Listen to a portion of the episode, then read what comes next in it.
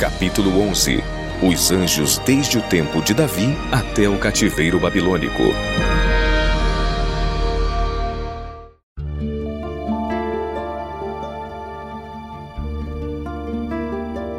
O reinado de Davi.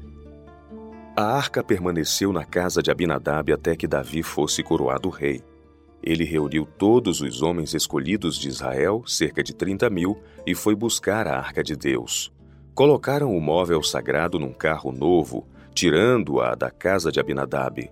Uzá e Aiô, filhos de Abinadab, conduziam o carro.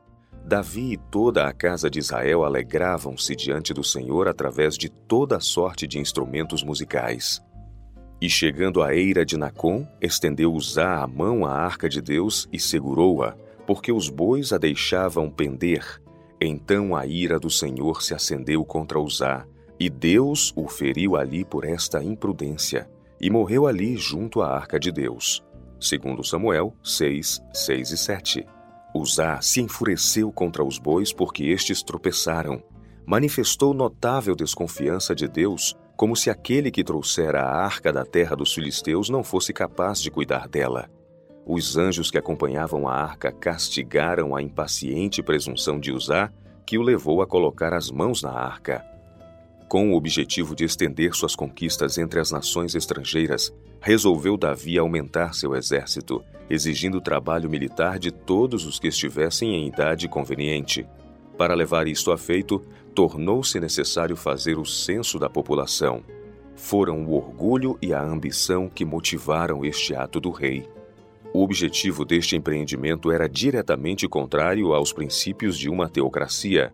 Mesmo Joabe objetou, embora sem escrúpulos, como até ali se havia mostrado. Porém, a palavra do rei prevaleceu contra Joabe. 1 Crônicas 21, 4. Na manhã seguinte foi levada uma mensagem a Davi pelo profeta Gade. Assim diz o Senhor: Escolhe para ti ou três anos de fome, ou que três meses te consumas diante de teus adversários, e a espada de teus inimigos te alcance, ou que três dias a espada do Senhor, isto é, a peste na terra e o anjo do Senhor destruam todos os termos de Israel.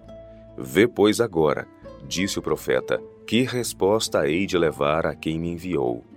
1 Crônicas 21, 11 e 12. A resposta do rei foi: Caiamos nas mãos do Senhor, porque muitas são as suas misericórdias, mas nas mãos dos homens não caia eu. 2 Samuel 24, 14. Rápida destruição se seguiu. Setenta mil foram mortos pela peste. Davi e os anciãos de Israel ficaram na mais profunda humilhação, lamentando diante do Senhor. Como o anjo do Senhor estava em seu caminho para destruir Jerusalém, Deus pediu-lhe que cessasse sua obra de morte. O anjo em vestimentas de guerra, com uma espada empunhada e pairando sobre Jerusalém, foi mostrado a Davi e aqueles que o acompanhavam. Davi ficou terrivelmente assustado, mas clamou em desespero e compaixão por Israel. Ele rogou a Deus que salvasse as ovelhas.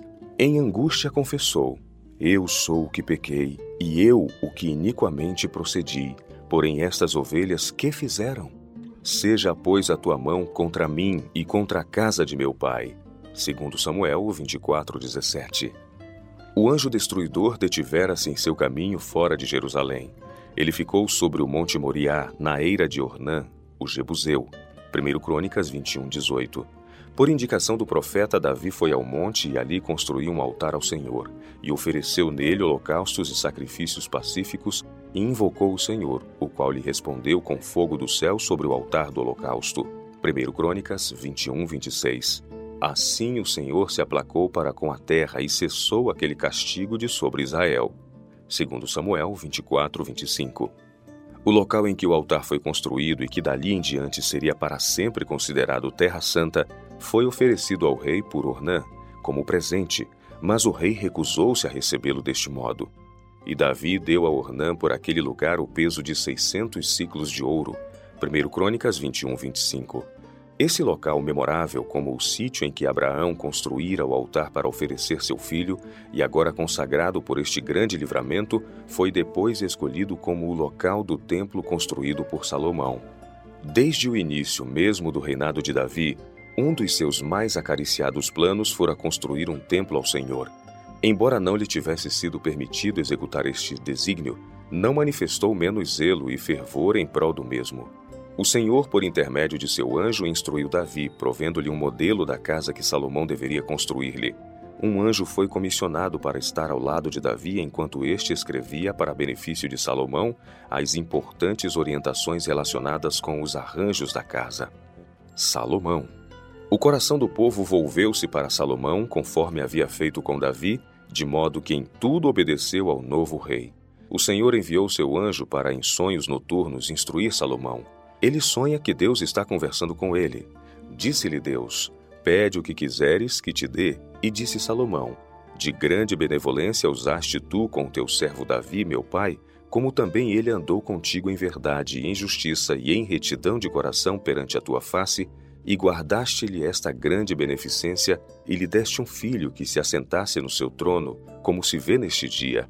A teu servo, pois, dá um coração entendido para julgar a teu povo, para que prudentemente discerna entre o bem e o mal, porque quem poderia julgar a este tão grande povo? 1 Reis 3, 5, 6 e 9.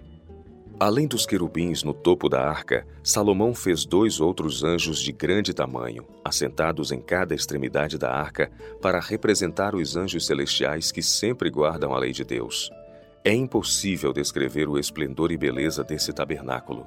Ali, tal como no tabernáculo do deserto, a arca sagrada era preservada em solene e reverente ordem em seu lugar sob as asas dos dois querubins que permaneciam sobre o piso. Elias. Após sua primeira aparição diante de Acabe para transmitir-lhe os vindouros juízos de Deus diante da apostasia do rei de Israel, Deus dirigiu Elias a um lugar seguro entre as montanhas e junto ao ribeiro de Querite, fora do poder de Jezabel. Ali ele honrou Elias ao enviar-lhe alimento pela manhã e à tarde, utilizando um anjo do céu. Quando o ribeiro secou, Deus enviou o profeta a uma viúva de Sarepta, operando diariamente um milagre para manter alimentados Elias e a família da viúva. Diante do rei Acabe e dos falsos profetas e rodeado das tribos reunidas de Israel está Elias, o único que apareceu para reivindicar a honra de Jeová, aquele a quem todo o reino tinha responsabilizado por sua carga de flagelo, está agora perante eles, aparentemente sem defesa na presença do soberano de Israel, dos profetas de Baal, dos homens de guerra e dos milhares que o rodeavam. Mas Elias não está sozinho. Acima e ao redor dele estão as forças protetoras do céu, anjos magníficos em poder. Em plena luz do dia, cercado por milhares, homens de guerra, profetas de Baal e o rei de Israel, permanece o indefeso Elias aparentemente sozinho, mas não em verdade. Os mais poderosos exércitos do céu o circundavam. Anjos excelentes em força vieram do céu para proteger o fiel e justo profeta. Com voz firme e decidida, Elias pergunta: Até quando cocheareis entre dois pensamentos? Se o Senhor é Deus, segui-o. E se Baal, porém o povo não lhe respondeu nada. 1 Reis 18, 21. Enquanto Israel no Carmelo duvidava e hesitava, a voz de Elias de novo quebra o silêncio. Só eu fiquei por profeta do Senhor e os profetas de Baal são quatrocentos e cinquenta homens. Deem-se-nos, pois, dois bezerros, e eles escolham para si um dos bezerros, e o dividam em pedaços e o ponham sobre a lenha, porém não lhe metam fogo, e eu prepararei o outro bezerro, e o porei sobre a lenha, e não lhe meterei fogo. Então invocai o nome do vosso Deus, e eu invocarei o nome do Senhor. E há de ser que o Deus que responder por fogo, esse será Deus. 1 Reis 18, 22 a 24.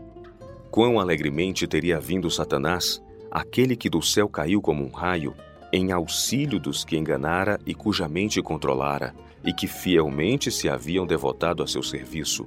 Com muito prazer haveria enviado raios para queimarem os sacrifícios, mas Jeová estabelecera limites a Satanás, restringira seu poder e nem mesmo todos os seus ardis seriam capazes de acender uma única fagulha no altar de Baal. Abandonou Deus a Elias em sua hora de provas? Não.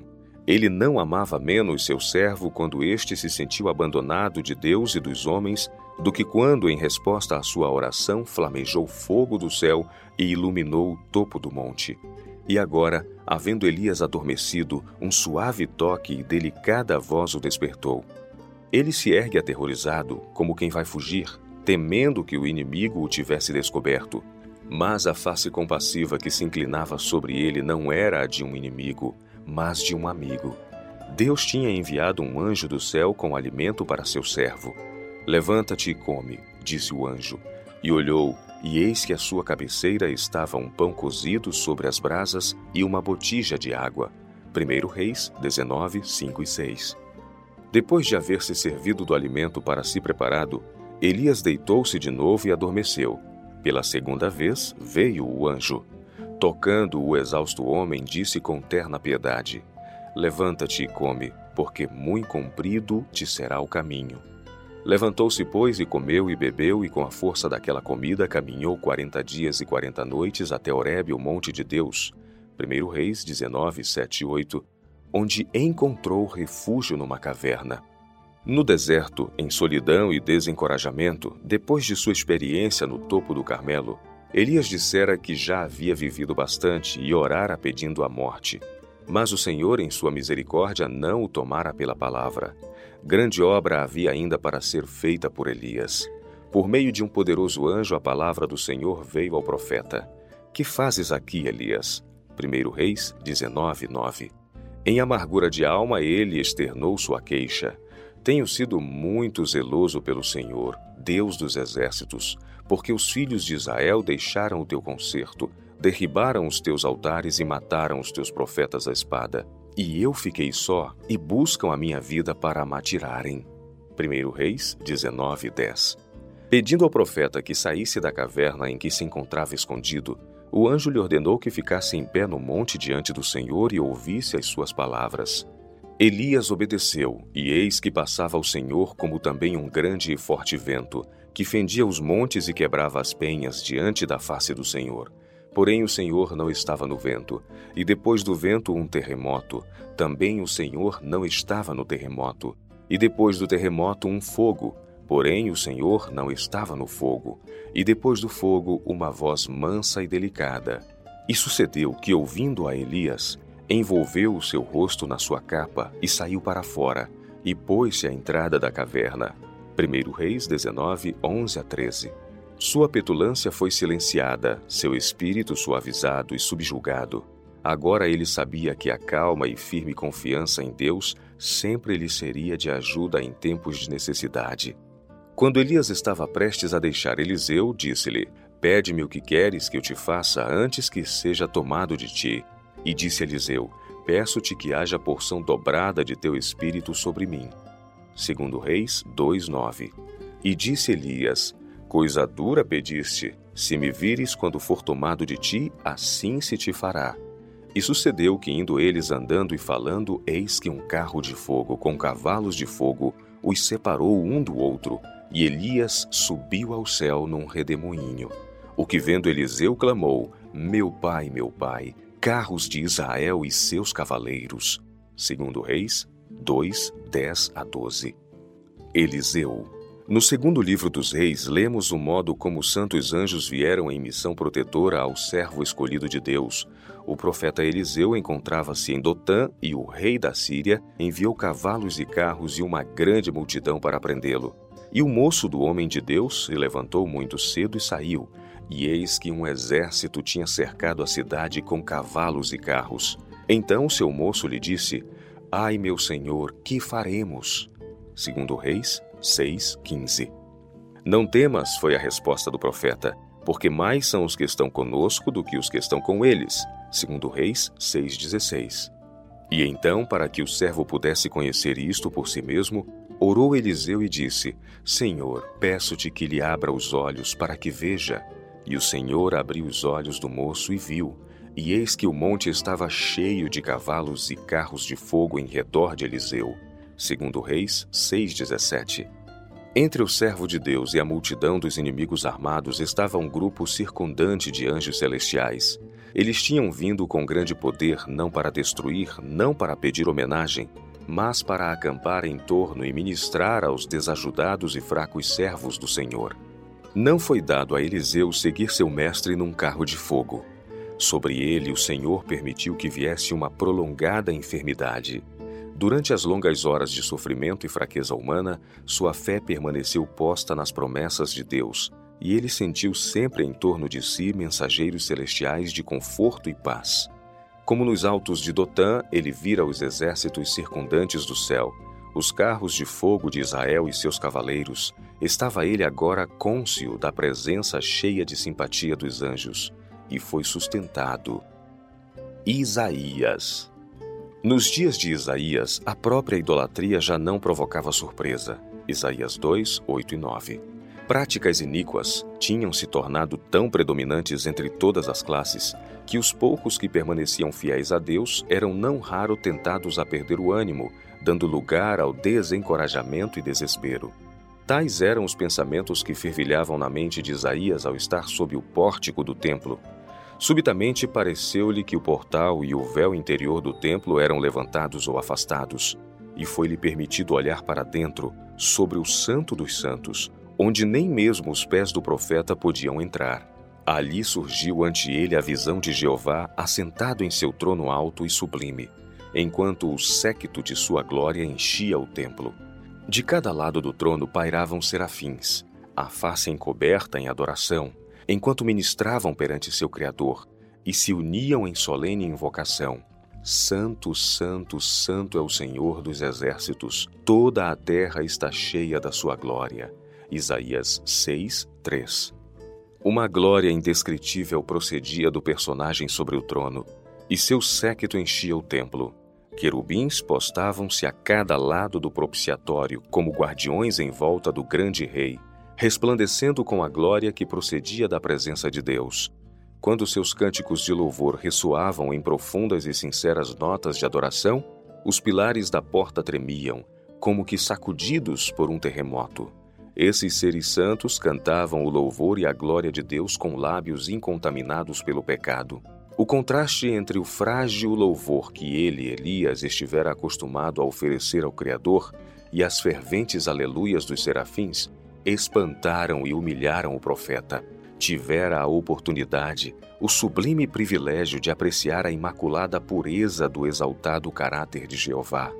Enquanto escutava o cântico dos anjos, ao estes exclamarem: Santo, Santo, Santo é o Senhor dos exércitos, toda a terra está cheia da sua glória. Isaías 6,3. A glória, o infinito poder e a insuperável majestade do Senhor passaram diante de seus olhos, e ele foi impressionado ao mais profundo da alma. A luz deste brilho incontaminado que tornava manifesto tudo o que ele era capaz de suportar da revelação do divino caráter sua própria impureza íntima apareceu diante dele com aterradora clareza. Até mesmo suas palavras lhe pareceram vis. Os serafins habitam na presença de Jesus, mas ainda assim cobrem com as asas a face e os pés. Ao olharem para o Rei em sua beleza, cobrem-se a si próprios. Quando Isaías viu a glória de Deus, sua alma foi prostrada ao pó. Em virtude da claríssima visão que graciosamente teve o privilégio de contemplar, ele se humilhou. Este será sempre o efeito sobre a mente humana quando os raios do sol da justiça brilham gloriosamente na alma. À medida que a crescente glória de Cristo é revelada, o agente humano não verá qualquer glória em si mesmo, pois as ocultas deformidades da alma serão expostas, a exaltação e glorificação próprias serão extintas. O eu morre e Cristo vive. Tais eram as perspectivas que acenavam a Isaías quando ele foi chamado para a missão profética. Mas ele não se desencorajou, pois em seus ouvidos soava o coro triunfal dos anjos ao redor do trono de Deus. Toda a terra está cheia da sua glória. Isaías 6:3 e sua fé foi fortalecida pela visão de gloriosas conquistas da parte da Igreja de Deus, quando a terra se encherá do conhecimento do Senhor como as águas cobrem o mar. Isaías 11, 9. Ezequiel Sobre as barrancas do rio Quebar, Ezequiel contemplou um vento tempestuoso que parecia vir do norte, uma grande nuvem com fogo a revolver-se e um resplendor ao redor dela e no meio uma coisa como cor de âmbar. Ezequiel 1:4. Uma porção de rodas intercaladas umas nas outras eram movidas por quatro seres viventes. E por cima de tudo havia uma semelhança de trono como de uma safira. E sobre a semelhança do trono havia como que a semelhança de um homem, no alto sobre ele. Ezequiel 1, 26. E apareceu nos querubins uma semelhança de mão de homem debaixo das suas asas. Ezequiel 10, 8. As rodas eram de um arranjo tão complicado que à primeira vista parecia uma confusão. Não obstante, elas se moviam em perfeita harmonia. Seres celestiais, sustentados e guiados pela mão sob as asas dos querubins, estavam impelindo essas rodas. Acima deles, sobre o trono de safira, estava o Eterno, e ao redor do trono havia um arco-íris, símbolo da divina misericórdia. Assim como as rodas, com a aparência tão complicada, estavam sob a guia da mão por baixo das asas dos querubins, também o complicado jogo dos eventos humanos está sob o divino controle. Em meio a lutas e tumultos das nações, aquele que se assenta sobre querubins ainda guia os negócios da terra.